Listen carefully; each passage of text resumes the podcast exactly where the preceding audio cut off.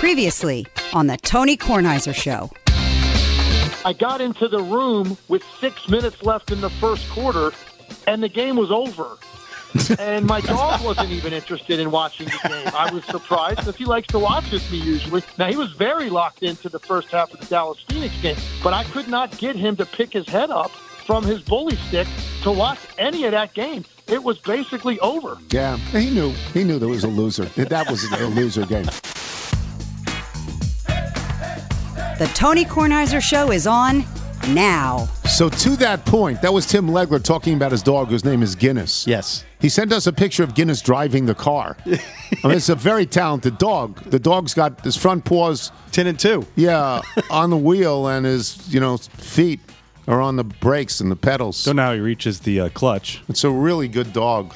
It's a really good. It really is. Yeah, Beautiful photos. and he travels with the dog. I love that. It's a John Steinbeck kind of deal. Yeah, that's It's right. really good.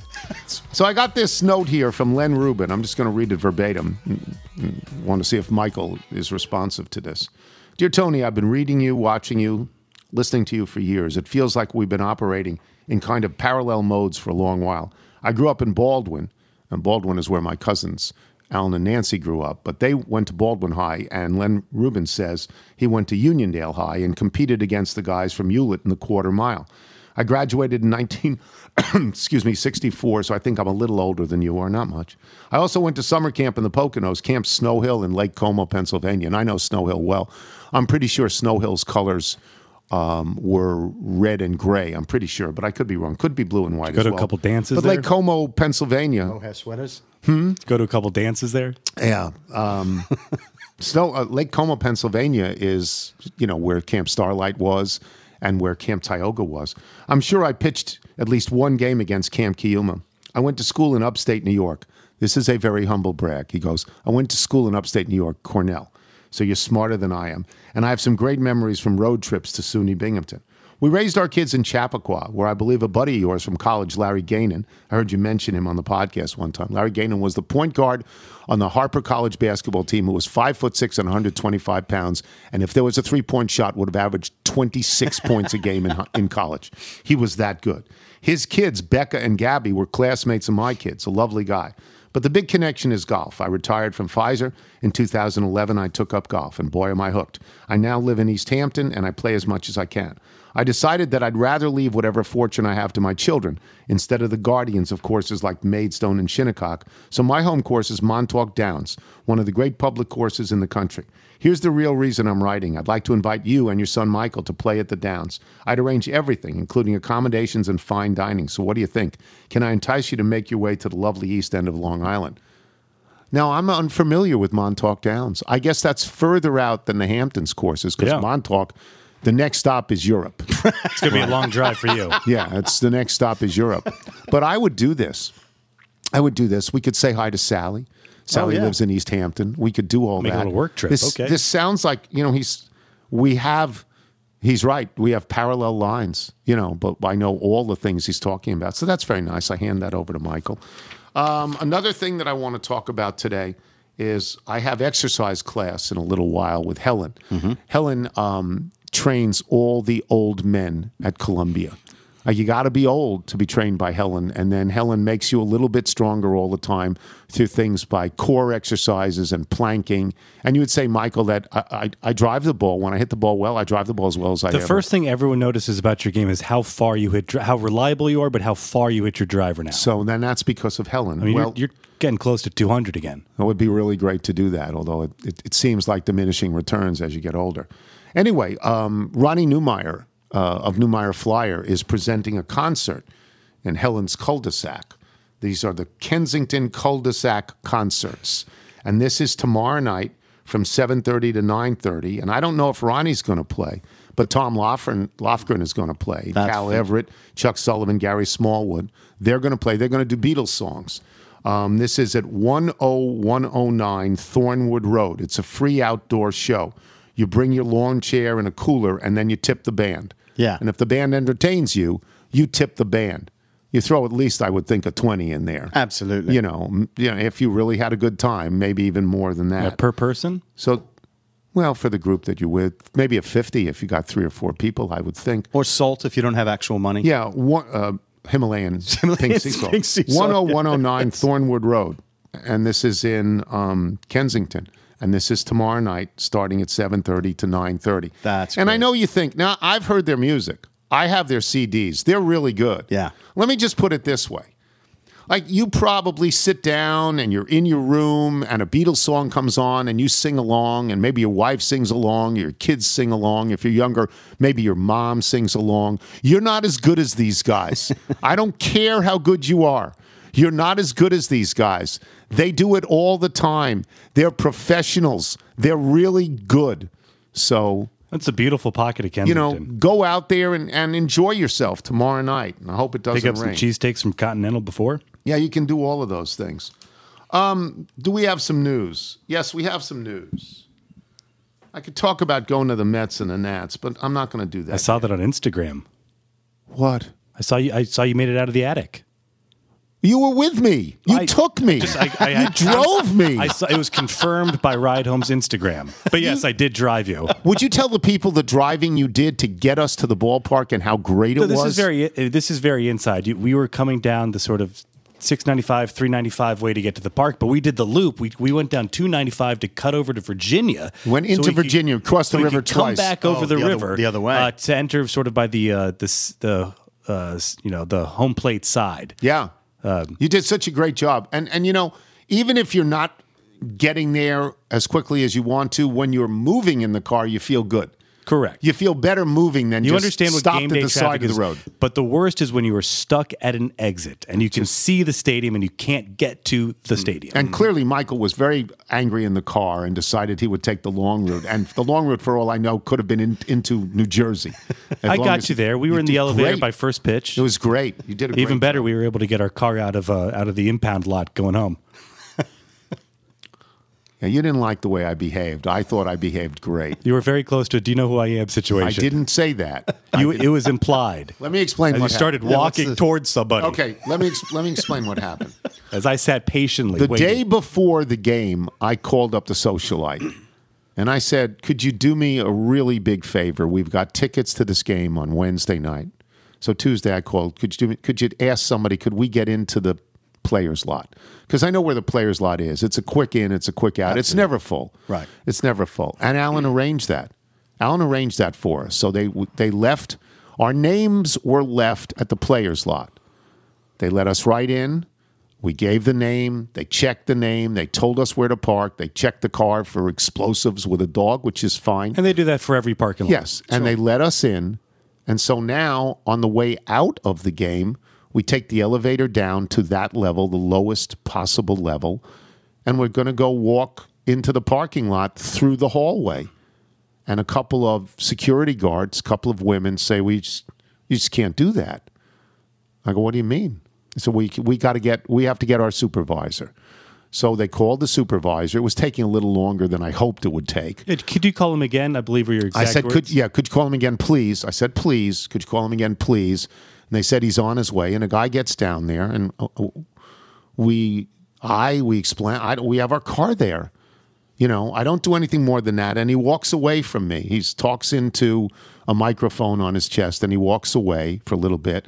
And now it's really been about called discretion. ten to twelve minutes at this point. No, it has been it has been close to five total minutes since we first talked to the security. Feels guards. like an hour and a half. maybe to you, though. 20 minutes, maybe 20 minutes. So I walk over to him and I don't say anything like, Do you know who I am? I say the following sentence Do you think maybe you could walk us out to our car? Well, that seems a perfect. Now, Michael always thinks when Michael sees me with people who are walking dogs, he thinks I behave badly, and I often do because I try to get them to move away from my house with their dog. I don't usually say anything, but I am. My posture is bad. Right. It's threatening. I think that would be fair to say. It's threatening. But in this particular case, I ambled over really nice. You could see me coming. I You just walked said, with purpose. You walked into a ticketed area, an area in which you did not have a ticket. Well, what was the ticket that we had? Why couldn't we, so get this back is- out? This is hard to explain. If uh, it's if you've ever been in the bowels of any stadium, there this we walked through the players' lot. This is where the umpires go. This is where you have a lot of activity going on during the game.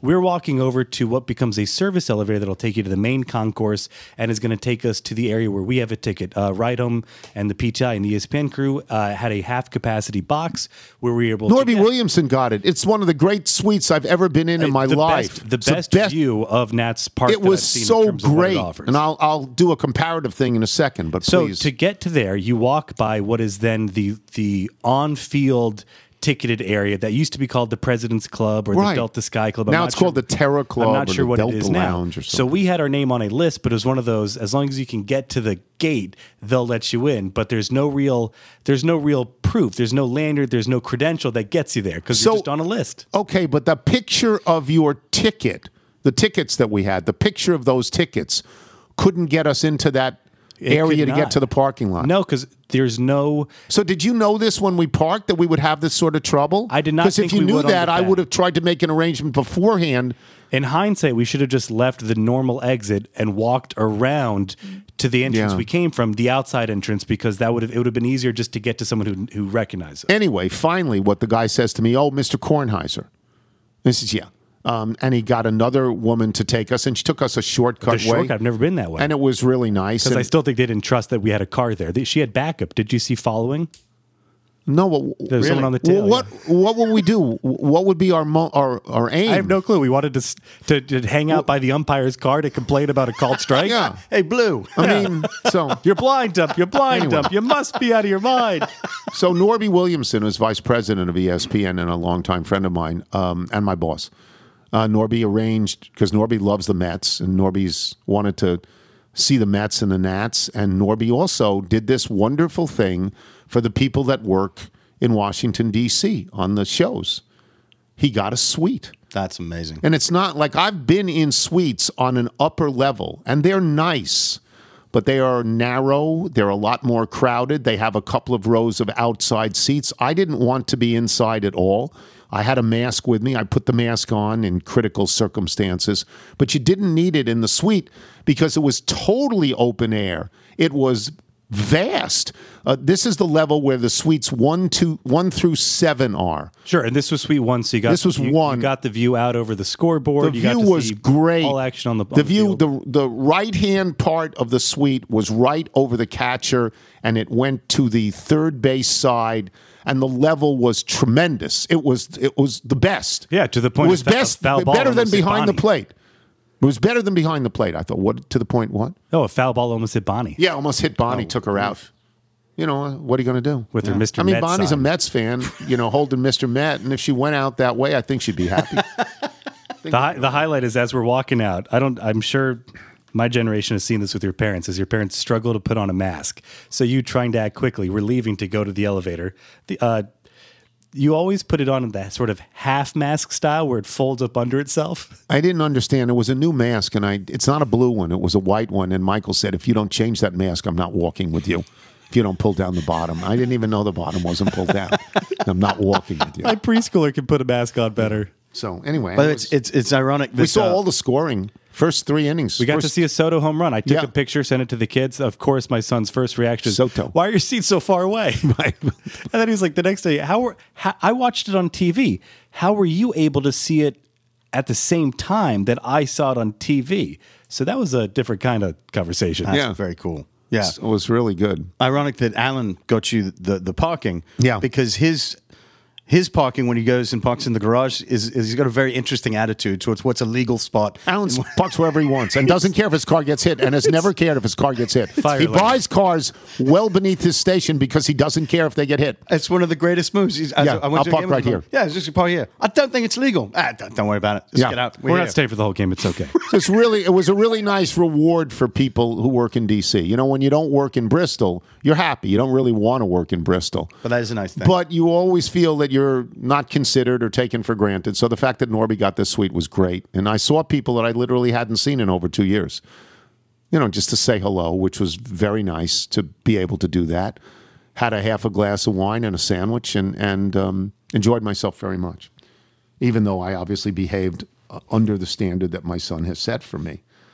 But I mean, I didn't understand why we couldn't, you know, just walk us there. You know, take out a gun, put it to our heads. It's okay. Our car's there. It's okay. One other thing I wanted to talk about Rich Strike is out of the Preakness. Yeah. They're not running the horse. Uh, they think it's too short a turnaround to run this horse. They're not going for the Triple Crown. Let me review this. They saw the briefly as- behavior after the race. yeah, let me and yeah, and then they found out the jockey's been suspended three thousand times in Yeah. the last year. But let me just review this for a second. Do we have to get out No, right no, now? no, no, we're good. Let me review this for a second. They're not trying for the triple crown. This horse wasn't even in the race till Friday. Mm-hmm. Wasn't there for the post position. It's the greatest upset ever in the Kentucky Derby, and they're not going for the triple crown. Now the horse can't win. Nobody thinks the horse can win. They're going to go to the Belmont. Maybe they think they can win the Belmont. If they win the Belmont, they've won two of the three, and they're banging their heads against the wall that they didn't go in the second one. Everybody goes in the Preakness, but they say this is sort of like pitchers. You know, it's sort of like starting Pitch pitchers. Like you don't want to make a guy start on three days rest if he's used to starting on five days rest. This horse is used to going every six weeks. Yeah. But it never wins. it's not a good horse. It's just tough. Anyway, it takes the interesting. takes the Derby out of play immediately, you know, and you're just like, oh, It's or the Triple. Crown rather. Yeah, it takes it out. It's an interesting. Business so next decision? week we'll talk to I mean, the about horse's stock can't be higher. right. Yeah, I think they just said Then don't run it at all again. Yeah. Then never run it again and sell the horse into stud. Yeah. Never run the horse. Don't risk a loss. yeah. I mean, okay. All right. So when we co- is it Bob Ryan or Abbe? Abbe. Abbe Lowell, when we come back, the smartest man in Washington, D.C., we have two lines of questioning one about sports and one about real life and protests. I'm Tony Kornheiser. This episode is brought to you by Progressive Insurance. Whether you love true crime or comedy, celebrity interviews or news, you call the shots on what's in your podcast queue. And guess what? Now you can call them on your auto insurance too with the Name Your Price tool from Progressive. It works just the way it sounds. You tell Progressive how much you want to pay for car insurance, and they'll show you coverage options that fit your budget. Get your quote today at progressive.com to join the over 28 million drivers who trust Progressive. Progressive Casualty Insurance Company and Affiliates. Price and coverage match limited by state law. You're listening to the Tony Kornheiser Show. This is sent to us by Keith Boyd, who writes I've been listening since the early days when Andy Pollin and Dan the Duke Davis were regulars. In fact, I still have over 20,000 post points. I have no idea how to redeem them. Your radio show podcast and its various incarnations has brought me so much enjoyment over the years, and I'm thankful for that. I wanted to send in a couple of songs from the band that my son Conrad plays in called The Never Ending Fall. They were formed for the fourth grade talent show at Youth's Benefit Elementary School in Falston, Maryland. They're now in their mid 20s and still making music. They're headed to LA in June to hopefully make the right contacts to break through. Pretty good. Pretty good. Pretty good. yes. This is a song called Hillside. We'll play another song later in the show. This is a song called Hillside, and it plays in The Smartest Man in Washington, Abbe Lowell. And we have two lines of questioning here one is sports, and one is real life. Let's start with sports, Abbe. The PGA is either implicitly or I believe explicitly threatening suspensions for players who play on their tour if they go elsewhere without permission. That would be the Saudi Golf League in the near term. Can they do that? Is that legal? Hey, Tony. So the answer, like everything else in life, isn't a simple yes and no question. So the PGA is a membership organization. You basically decide to join it, and then you are part of either creating or agreeing to the rules. And membership rules that say thou shalt do this and thou shalt not do that aren't boundless. You can't, you know, discriminate on the basis of some protected class, be it gender, ethnicity, or race. But there are rules that you contractually can decide to bind yourself about. And then the question will be as to what extent. And what will kick in as to the contracts or the agreements between the members and the PGA will be a set of rules that you all know and love in sports world, which will be the antitrust laws, you know, and baseball Right. has an exception, et cetera, et cetera.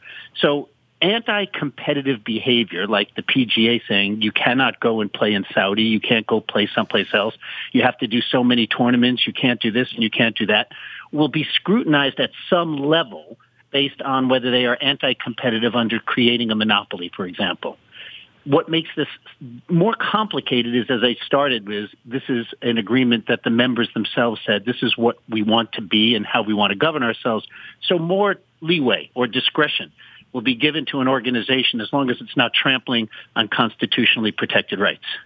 Okay. So that's kind of the overview. Can it do So- it? It can do it, but only to an extent. Have they crossed the line? You know, I don't know. And what makes this even more kind of complicated is that the spokespeople for the proposition that this is anti-competitive, guys like Mickelson or, you know, are, are saying things that are not making them more attractive to those that are looking, right? Right. Well, that's true. But as is Greg Norman on the other side, saying Yeah. things that are completely unattractive and probably shouldn't be out there as a spokesperson when you're going to have to take questions about you know murders. You know, I mean, the, both of them being the spokespeople for the proposition that the PGA is doing wrong by having people not be able to play in Saudi would be the equivalent of a double bogey. Yeah, no, I I, I- I get that. Um, if if a lawsuit were brought, how long would it take to settle? Would would a court say we have to settle this soon and urgently because this is going on right now, or would the process take years? Well, that's what's so. This is what the people who might interpose the challenge are going to do. They're not just going to file the lawsuit and say, "Okay, now we're going to wait to see when we get in front of a jury or a judge," which these days could take years. Right. But they'll do something called filing for an injunction, and that's another set of requirements. In order to get a court to enjoin, you have to primarily show that your injury is irreparable. It cannot be compensated by normal funds or money or damages. It has to be something that if you court doesn't intervene, something precious has been lost and the toothpaste is out of the tube and it can't Right. be back. So the question here will be, does that apply if, let's assume there's a great proposition that this is anti-competitive to the point of violating the antitrust laws. Then you bring a case, you ask for a preliminary injunction. Is it irreparable harm? That's a whole other issue. Could this be compensated with money? Probably it could be. But that's how you could try to short circuit the normal long course of litigation by bringing it as way of an injunction. Okay, let's just say we'll throw out a name because it has been written that Bubba Watson wants to play in the Saudi Golf League. This guy has won majors. He's well known, not the draw he used to be, but but a well known guy. If he were to bring a lawsuit, would this be for him individually or a class action lawsuit for all golfers involved with the PGA? It could be either or both in the sense that he doesn't necessarily have to bring it as a um, class action, which is yet another. Gosh, you've like, you know, been to law school already in all of our chats. So a class action is a case in which a person brings an action with an injury that the person says is shared by so many people that it would be uh, in a, there's an inability for them all to join as individual plaintiffs. And you don't have to do that in this case. I mean, that's like when there's a, you know, a, a, a pharmaceutical, a drug or something, for example, that affects thousands and thousands of people. Um, here, I mean, it is not that big a class. And second of all, in a, a case brought by Watson versus PGA would be one in which if a court said it is a restraint of trade, it's a monopoly, it's anti-competitive, and enjoins it, then every other person could jump on that ruling and Okay. it would not be able to be enforced. You saw, for example, a single judge in the middle of Texas ruling that something that he or thought was not legal in the Biden administration stopped that from happening across the entire United States. So it doesn't have to be a class action. All right, so let's get to the big question here. You're a great lawyer. Which side would you rather be on in this particular issue?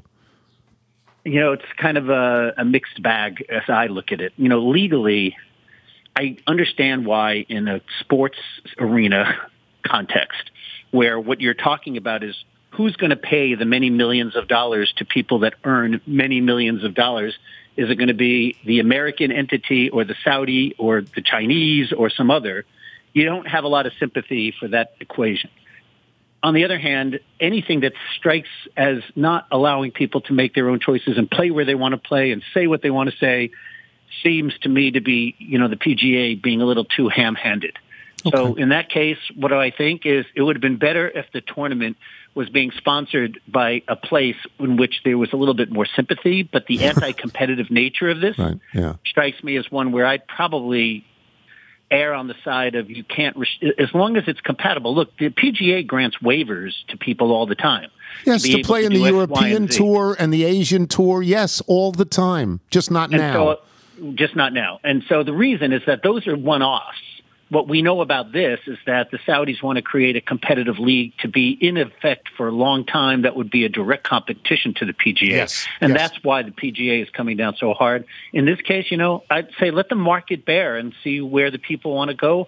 I wouldn't in, I, I wouldn't let the MG, uh, the PGA do this. I mean, this is the you know, I, I was thinking about the legal aspects of here and it's complicated, but it's a little bit like the a water hazard, you know. If a golfer hits the ball, you'll know this, a little bit too hard to the right or left, it goes in the water.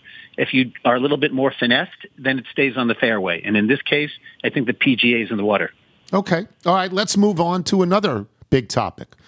Uh, governors of Virginia and Maryland the other day asked Merrick Garland to stop protests in front of Supreme Court justices, um, which have been happening for the last few weeks or so. I will skip the obvious irony that Merrick Garland could have been one of those Supreme Court justices if enough Republicans had not tried to bar him in the last days of the Obama administration. And I will ask you this um, d- do you the the law that is being cited to stop this do you believe it is it is valid and that these things should be stopped on the basis of law So there is a law that people are now finding out about. It was passed in like 1950, and it's not just about the Supreme Court. It's about a law that says that thou shalt not take actions, protests, do things like interfere with the deliberations of a judge or a court, including demonstrations. And here's the kicker, with the intent to influence the decision. So in the law, there is two challenges that you can make. Sometimes somebody says that a law is unconstitutional on its face, meaning if that law said, thou shalt not open your mouth and criticize a Supreme Court justice, that would be on its face unconstitutional because it mm-hmm. doesn't have any restrictions. Here, it has a very specific operative phrase with the intent to influence the decision of a court. And what makes this not unconstitutional on its face is that it has a specific intent requirement. However, the law doesn't say you can't protest at a justice's or a judge's house. It says you can't protest anywhere. And as you all know, every week you see people protesting outside the Supreme Court on the plaza. So theoretically, if the court is hearing an argument inside and somebody is protesting outside, that law could apply to say why you're doing this is to try to influence the decision. And Yes. it's never been applied in that fashion. Here's the issue. The issue is, can you now say, well, okay, we don't do it when somebody's on a public street, we don't in front of the Supreme Court, but we're going to apply this law and prosecute people for doing it when you're out of residence.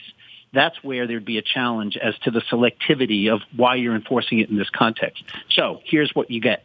You get the idea that there's a law. It could apply on its face because it does look like people are doing this now that there was a draft for influencing the court, but it's never been applied in that fashion. And these people are on the street and on the sidewalk.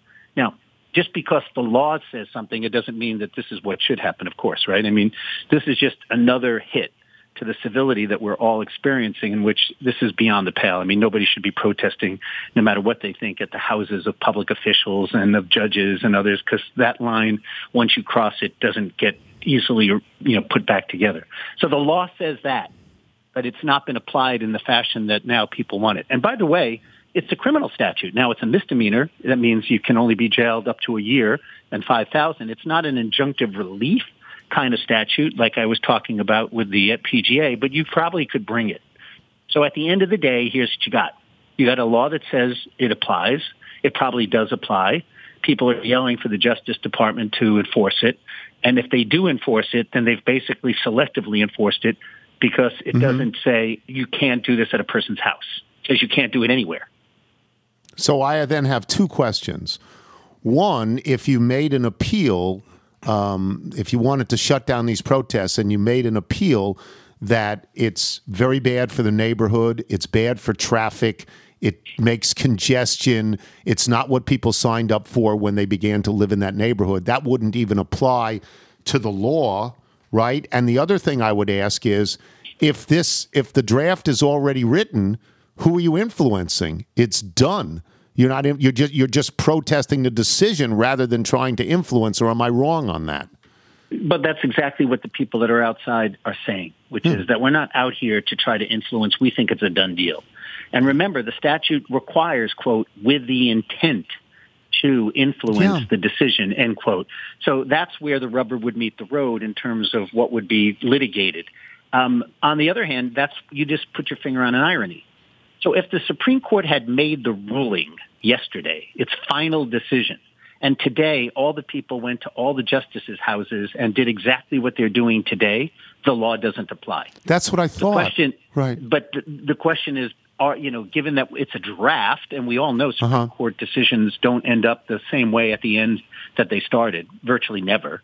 And so I don't know how many drafts they'd be if this hadn't been leaked. So here the issue is, are you doing it with that intent? And the protesters will say, of course not. We're not going to change anybody's vote. It's going to be what it is. We're here to say what you did is wrong. And that's why it's such a difficult case to prosecute. Let me just get back to this other thing. Could a local government, could the government of Chevy Chase, where these some of the justices live, could they say this is creating a hazardous circumstance in this neighborhood and we have to shut it down? That's a different issue, and, and Yeah. you're right. There is a point where you can do that. So, look, the police function exists in terms of protecting people, the traffic flow, the noise Yeah. abatement. There are local statutes, and then the question would be, under First Amendment analysis, as you've all heard, you know, you remember the phrase that nobody has the right to cry fire in a crowded movie theater. It's called time, place, and manner. A government can restrict people's First Amendment rights based on time, place, and manner up to a point. So if they said, uh, you know, you're on the street, you can't be on the street, you have to go someplace else, you have to be 100 yards away from the justice's house at an intersection, individual efforts to restrict the protests could be upheld and they could be knocked down. So local governments do have a role here based on their policing function.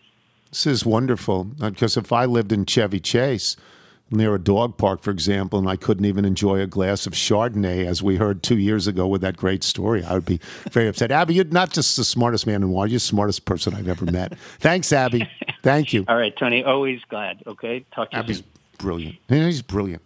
The rest of us are just plumbers. Uh, we'll take a break. Bob Ryan will join us when we return to talk a little bit about basketball and stuff in Boston. I'm Tony Kornheiser. I'm Mark Chapman. Welcome to the Planet Premier League podcast.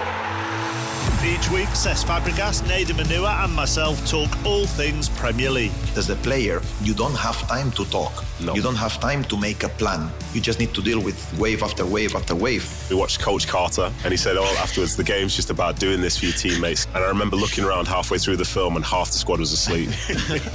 Planet Premier League. Listen wherever you get your podcasts. This is the Tony Kornheiser Show. Once again, this is a band called The Never Ending Fall, and Keith Boyd writes, I would be so grateful if you could play a few of their songs on your show. Several of the members, including my son Conrad, are graduates from the Towson University Jazz Performing Arts program. Their music has evolved into a fusion of rock and funk with a dash of jazz. And this is a song called Trisha. This is a very talented group of people, Yeah. right? I love that they, you know, formed in grammar school, you know, at some talent show, and like ten years later, this, and they're really good. Yeah, really good. You can listen to this music at the end of the podcast if you choose to without our interruption. Michael, if people want to send us their original music, how do they do it? Send us your music by uh, emailing it to jingles at TonyKornheisershow.com. Bob Ryan, the quintessential American sports writer, joins us now. He has a new book out. Please give the title of the book, and we will get to it in a while. Please. It is entitled In Scoring Position 40 Years of a Baseball Love Affair. It is written by myself and my very necessary and important uh, partner, Bill Chuck. 40 years. It's Well, got to be longer that's, than. see, that's the that's the 40. publisher.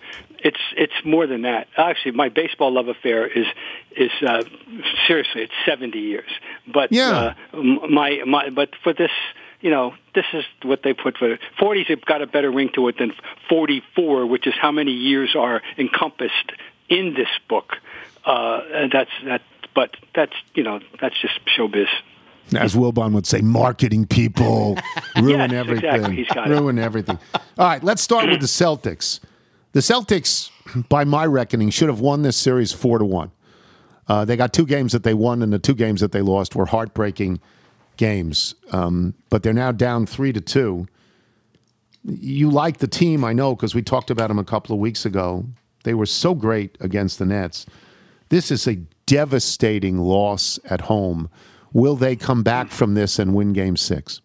We're going to find out, quote unquote, what they are made of. Now, we know what Milwaukee's made of. Uh, they are a defending champion and they uh, answered the bell when they had to do it uh, in in Game Five in Boston, uh, and and the Celtics now have to go into Milwaukee and and show what they're made of. Look, here's the um, stick. Step back, just take a neutral uh, sports fan viewpoint. What we saw in, in these last two games, think about it. In, in the prior game, it was the Celtics who had the fourth quarter comeback. And here's what they were saying up here afterward that's the game that if and when they were to win in 2022, you point to as the milestone game that showed what what they were all about. This this metal, this heart, this gumption, this talent, blah blah. One two nights later, it's Milwaukee coming from behind in the fourth quarter, showing what they're made of, quote unquote. And this is sport. It's just great sport. Uh, I'm, I'm looking at it from, from that point. They're all flawed human beings. And then one other thing you have to remember, I, I get this nonsense about, oh, they blew a 14-point lead in the fourth quarter. Tony, what do you tell me? Just a rough estimate in, in the history of the NBA since 1946. How many 14-point uh, fourth quarter leads do you think have been blown? Uh, 10,000? 5,000? It's an awful lot. lot. An it awful happens. lot. It's the NBA. It's Yeah. the context here that's got people upset. And here's my final statement on the matter. Every comeback, everyone in every sport has to include screw ups on the other side. It's not just a positive statement. You need the other team to do something wrong. Hang in the curveball, fumble, uh, you know, etc. Miss the dunk, uh, uh, uh, empty net, you know, a, a stupid goal, uh, two on up, up, you know, hockey, anything. Okay. Yeah. And in this game, the Celtics got car- careless. There were two damaging turnovers that led to uh, Bucks points and two damaging putbacks. The last of which, with 11 seconds to go, on a missed free throw, Bobby which is a Portis. cardinal sin, as you know, Yeah. was the over go ahead basket. So uh, they contributed m- very mu- much to their own demise, and they know it. And they said it. They, Yeah. to their credit, they manned up on that. Um, for people who wonder why this happens in basketball more more than in other sports, it's very simple. The most important rule in basketball is twenty four second clock. The other team gets the ball back, so there's, so you can't stick it in the freezer. Like you can't do that. You used to be able to. You can't do that anymore. Two plays, great plays. Bobby Portis's play was a great play. Should never have happened. Jrue Holiday's play was hmm. extraordinary, and you can't blame anybody on Boston for that, right? Those are the two plays. That is correct. Jrue Holiday gets full credit. Uh, come, uh, seeing what was going on, uh, seeing that Smart had uh, was on his way to the basket and coming from behind, and not only blocking the shot, but in, in, in an extraordinary athletic maneuver, threw it off of Smart out of bounds to retain possession. That was part B, and the necessary part B. Jrue Holiday then stole the ball from Smart on the final right. possession off the dribble.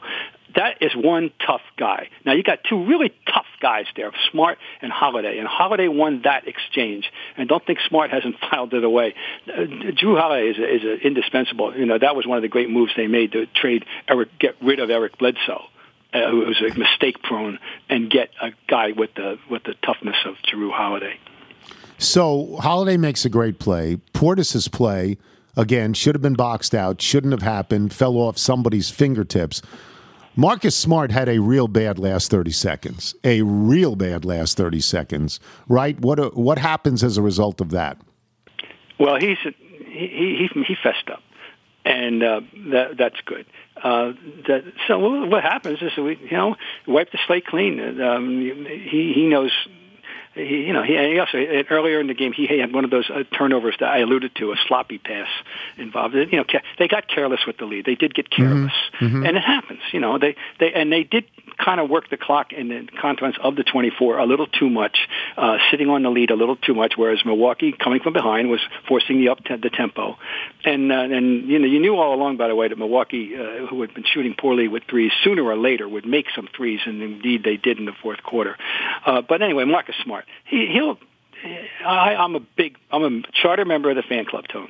Okay. Charter member, and, and I'm, I'm expecting him to play well. I'm expecting a good game. That's all I can say. I, I, I mean, just go for people who want, you know, you're down 3-2. Lots of teams have come back from 3-2. The Celtics in 88, I will go point this out, lost game five at home to oh, a very good Atlanta Hawks team and, and went down to Atlanta and won game six behind a great performance by Dennis Johnson, leading us to a game I'm sure you remember, game seven, the Bird Dominique shootout That's right. In which Dominique had 47 and Larry had 34, 20 of which came in the fourth quarter, and in which he shot nine for 10. And the Celtics came behind, won the game. Uh, no, this is one of the great games I've ever seen in the NBA. It was final score was 118, 116, 234 points, and 15 combined turnovers in between those two teams. Not But many. anyway, I don't expect a game like that uh, if there is a seven. But uh, uh, anyway, Yeah. it can happen. I'm going to ask you about Brady and this alleged new job, but I want to I want to stay with basketball for a second. How about the dog show that Philadelphia put on last night in the third quarter? How about that at home? How mm. about everybody? I have to sit with Wilbon telling me how he voted for Joel Embiid for MVP. Seven for 24, Joel Embiid at home in a game that's important. You know, shut up, Joel Embiid. Stop yapping. That is a dog show. And and Doc Rivers and Daryl Morey and all of them. And now they're stuck with James Harden. I mean, what do you make of that? Uh, uh, not much. I mean, uh, now uh, one thing I'll say, Embiid, you know, he's he's not he's he's hurt. I mean, you know, he, he you know he's hurt, and and it, it, he soldiered through it as far as he could. Uh, I'm not going to come down uh, totally hard on him. He was terrible last night, but it was almost inevitable that it was going he's going to have a game like that, go, trying to battle through the stuff he's battling through physically. I, I am giving him the benefit of the doubt there. James Harden, I've never liked the game. I'm saying I don't know. He might be he might be a fine person away from the court, but I hate the way he plays basketball. And I hate the fact that it's effective. it you know, drives me nuts. Yeah. And and now he is no longer as effective. And and you know, I just in the sense of I mean this professionally. I don't care about James Harden. You know, uh, uh, they're stuck with him. You're absolutely right, and and and uh, there's there's a contract situation in brewing, and good luck to them. Obviously, I feel bad about the whole thing because I am a uh, uh, you know I, I really like Doc Rivers. I, I I'm I feel that I'm a you know if not a friend, a very high level acquaintance of his, and I I, I root for him and and uh, yet again he's going to have to face up the, to a, uh, you know people are going to be pointing that finger at him because it's not the first time that one of his teams has, has imploded in the playoffs. Uh, let me get to one other basketball question that you might have an answer to, and I don't. Well, I do, but it's an insidious answer. Ja Morant, he's a great player. We all know he's a great player. His team is 21 and 6 without him. 21. This is not a small sample size. This isn't last weekend. They're 21 and 6 without him. The conclusion it leads me to is twofold. One, he's a selfish player, and two, they don't like him. They'd rather not have him on the court. Now, maybe I'm wrong about this, but he is an undeniably great player. Bobby, how can they be 21 and 6 without him? I don't know, and I felt this.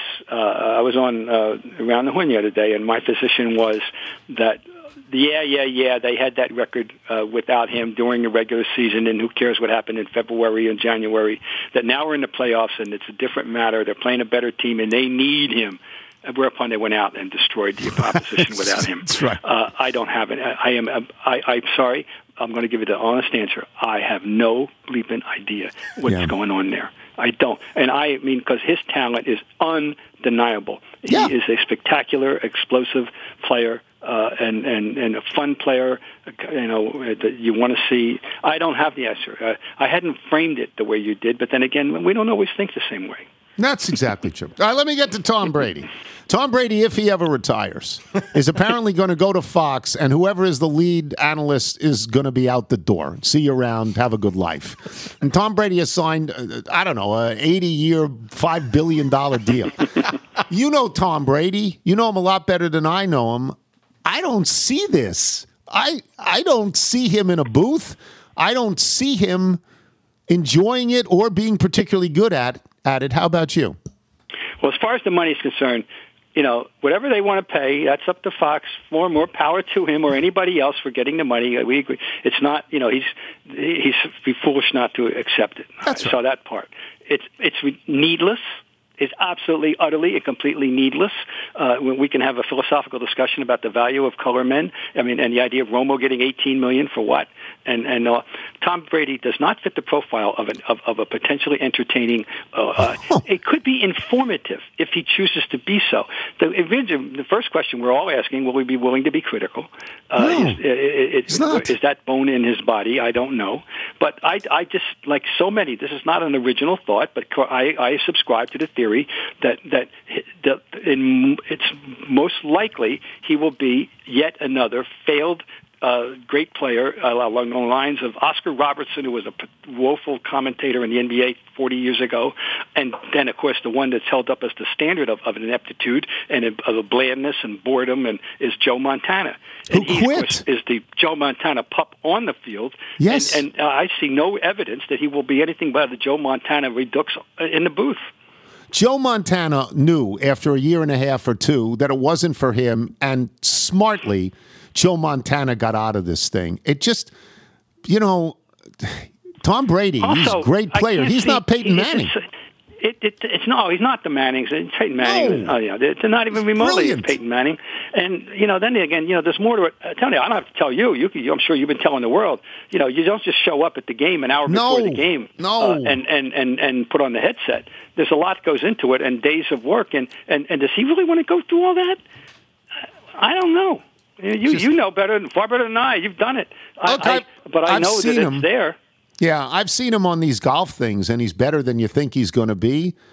But they're once a year. This is every single week, and it's there's homework involved, and there's talking. It's just I don't I don't see it personally. I plug your book it, again. and, and I just, you know, the, the, I just laughed there that, that they think that you, you have to have the name when, uh, you know, I mean, you know, I mean, it well, it's a, it's a strange industry, as you well know. It's a very Plug strange industry, whether it's broadcasting and, and, and it's subjective. There's no, there's nothing more subjective than, than people evaluating announcers. You know, with the Yeah. people that it's like this, the uh, Hindu, the Hindu and the six blind Hindu men and the elephant. You know, six people can listen to the same game and come away with six different conclusions about the pos, about the opinion. Uh, I mean, the uh, you know the sentiments of the of the color man.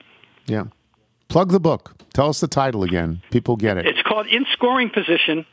40 years of a baseball love affair written with with Bill Chuck. Now, here's the uh, it's not, I have kept score at every baseball game I've I've attended, including whether professional or personal, since Yeah. the beginning of the 1977 season, a year in which I was the beat man on the Boston Globe for the Boston Red Sox. When I was gotten off, I got off the beat after a year because my the great Peter Gammons uh, returned to reclaim his rightful post. Uh, he had been with Sports Illustrated for a while, and I kept keeping score at every game because I like it. It's fun. It keeps you in the game, and I enjoy it. And I and I feel naked that uh, the game uh, uh, that I hadn't even been at the game if I don't keep score. It's just the way I am. Uh, now, fast forward in 2020 in April, Bill Chuck, who was a demon researcher and historian and and, um, uh, and you know baseball maven, and I were having a conversation, and on the phone, and the subject of my books came up, and he said, "I think you've got a book with your score books," and I said oh, come on, you know, Baba. He said, no, no, why don't you run the idea by some people and see what they think? And I did, and, and I got a positive response, and I took it to my agent, Andrew Blauner, and got a positive response, and he sold the book to Triumph Books, and here we are. And what the book is, is you, you, you'll see a representation of the scorebook page at the top of, the, of, the, each item. And then I write what it's all about. And, and what, what tidbits in there, what history is in there, what, what, what oddity, what, what person that, of interest is in there and for what reason. And then Bill writes uh, uh, his take, which is maybe historical, or the last time this happened, that happened, or flesh out uh, with additional information about the, the person in question or other people. And we have 150 games accounted for over out of the 1,500 that I've attended since the beginning of the 1977 season. That's what it's all about. It, Tony, it's a niche book if there ever was one. If you're a casual baseball fan, you shrug your shoulder. If you really love baseball, I'm here to tell you, in all immodesty, there's no other book like it on the market, and you'll love it. I'm getting it. I'm getting it. Yes. I keep score too. I'm one of those loons. I do it the same way. Thank you, Bobby. Thank you. Thank you. Okay, thanks for having me. Bye bye. Bob Ryan, the quintessential American sports writer. We'll take a break. We'll come back with email and jingle. I'm Tony Kornheiser. Check out our new NBA show, Beyond the Arc, part of the CBS Sports Podcast Network, where you can find me, John Gonzalez, NBA insider Bill Reiter, and Ashley Nicole Moss five days a week talking all things NBA. Whether you're looking for insightful discussions, upbeat commentary, breaking news, interviews, or coverage of all the biggest stories in the NBA, our new show is the place to be five days a week. Download and follow Beyond the Arc on Apple Podcasts, Spotify, and wherever you get your favorite podcasts. This is the Tony Kornheiser Show.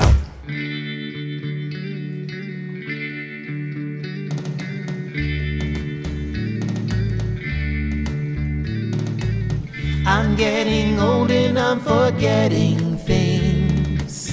But that's what closing in on 80 brings. I hate to fly on that bridge, I might die. Some things they'll never change. I'll still call Michael when it rains. if you're out on your bike tonight, as I always say to you, please do wear white. I still love to read you emails, faxes, and notes, and I still rant and complain. And I'll still call Michael when it rains. This is probably the greatest Everly Brothers tune, Crying in the Rain. and they have a hundred great tunes. That's Joe Arrow. That's tremendous. He writes I was visiting my parents over the weekend, and my dad was using his Google Home to request his favorite songs like he does most Saturdays. As your son will tell you, Google Home is just another version of your Alexa. So one of the songs he requested was this Everly Brothers classic. I grew up listening to my dad's music, as many of us do, but I'd forgotten how great this particular tune was. All of the Everly Brothers catalog, for that matter. Anyway, of course, I had to come up with some alternate lyrics. Really hope you like it. Joe Arrows, just Just that's fantastic. so great. The You voice do is Bethe- perfect for it. Yeah, Yeah. it's just great. You Yeah. want to do the Bethesda Bagel? Ed? Yes, thank you. Bethesda Bagels, we love them. You will as well. Just go to BethesdaBagels.com for the location in the DC area nearest you. Then pop on in and you'll be thrilled. All right, before we get to the mailbag, let me just say I don't mind other guys dancing with my girl. That's fine. I know them all pretty well, but I know sometimes I must get out in the light. Better leave her behind where the kids are all right. The kids are all right. We do that for Dan Byrne, who's opening for The Who. Never in a million years did Dan Byrne think he would ever open for The Who. Who? Yeah, it's just unbelievable. Thanks to our guest today. Brilliant guest day. Abbe Lowell, smartest man in Washington, D.C., Bob Ryan. Thanks to the sponsors today Indochino Progressive, Policy Genius. Remember, you can listen to us on Apple Podcasts, Spotify, Google Play, and Odyssey. If you get show through Apple Podcasts, please leave us a review. Here we go. Um, this is from Matt Turner. Greetings from Troy, New York, home of Uncle Sam. Yes, that Uncle Sam. There have been many times that I've considered writing in, but because I'm catching up on the pod over the weekend and don't think of it the next week, it all gets away from me. However, two recent David Aldridge moments have inspired me. The first was when you played the music of Dr. Emma Torncello, submitted by her father, Peter Torncello, a recently appointed city court judge in Watervliet, just across the river from Troy. On that occasion, I called Peter, and when he called back, I answered, Are you a little? His chuckling response told me all that I needed to know. The second occasion was on last Friday's show. Give me the gate code. When during the email and jingle section you mentioned Rockies announcer Drew Goodman. I was mowing my lawn and of course I shouted out, Hey, I know that announcer. Drew was a class ahead of me at Fox Lane High School in Bedford, New York, and we played football and baseball together. He was a tough and talented athlete, but an even better leader, serving as captain on both teams. You did not want to disappoint Drew with a lack of effort. It's not surprising that he's found success in his field. It is this connective tissue that makes me love listening to the show. Keep up the good work. It's remarkable when this happens. Tremendous. From Patrick Sitter, who writes us a lot from Sioux Falls, South Dakota. Burnt, broken, and dark. Sounds like the kind of pretzels Louise Gluck would like. Pretty funny. Will Katz in Los Angeles. You have no accomplishments? Really? Sure, Farmer Heinz is in space, but is he a Hoffwaff? Well, he probably is. From Joe Arrow himself. So this week we find out they're listening to the podcast in outer space. Does this include Uranus? From Timothy Gombis, who writes uh, a new name for chatter. Are you okay with Cheers? I will tell you that Cheers is probably the greatest name for a bar of all time. Yeah, it's just Um, tremendous. everybody remembers the first time they saw the show. Everybody remembers the first time they heard the song. It, it, Cheers is a great television show. Really was. And it gave rise to so many characters. Oh, sure. Just a great television show. From Kelly Hodges in Pocatello, Idaho. When I heard you took the HVAC from Chatter, I immediately wondered about the whereabouts of the waterless urinals. Perhaps they would help reduce your insane water bills at the beach. At your age, they'd be a great addition next to the scorecards in the elevator. It- you know, I should have taken them. Yeah. I never did. Trying to put that should have. HVAC into our attic. Yeah, from you can take it out of the house, little house when you want. From Bobby Gottfried on Wednesday's show, you read a note from Shane Ryan about his new Ryder Cup book, and my immediate thought was, I know that guy. Shane is a friend, my online trivia teammate, and the founder of a Ryder Cup style tournament called the Channels Cup, where last year his team Carolinas won the trophy despite my 4 0 record in my matches. While I could tell him myself, I'd appreciate it if you let him know that Team World is coming for the trophy this year in the event to be held on Cape Cod in September, and also tell Aaron Kirschenfeld to eat it. Okay, Bobby, I did that. From Doug in Sterling, regarding yogurt and cottage cheese, I have a very simple rule I follow. I don't eat anything that looks like it's been eaten before once. Fair, fairly good guideline. From Jeff in Lebanon, in Pennsylvania. Great news. The Aldi's in Lebanon, Pennsylvania is fully stocked with coffee ice cream. But the bad news is that the Golden Corral, once frequented by Gary, closed. One step forward, two steps back. So it goes in central Pennsylvania. Also, while I'm emailing, I thought you'd like to know that the Lebanon Valley College men's and women's teams have finished the regular season undefeated in conference play. Two matches to go for an automatic berth in the D3 NCAA tournament. Is it worthy of us becoming the official tennis team from the MAC conference for the Tony Kornheiser show? Sure. If so, I'll, sh- I'll share with our players, and I'm sure it'll be all the confidence boost we need to get the job done. Absolutely. Yeah, good luck. From Niels Langerice, who writes, You will not believe it, but you actually have a fan right across the big pond in Europe, and in this case, the Netherlands. I've been a great fan of the PTI show for over 10 years. I've only recently discovered your wonderful podcast. It's turned out to be one of my favorite podcasts on my daily commute, where your show provides a whole lot of unique East Coast perspective on talking about absolutely nothing.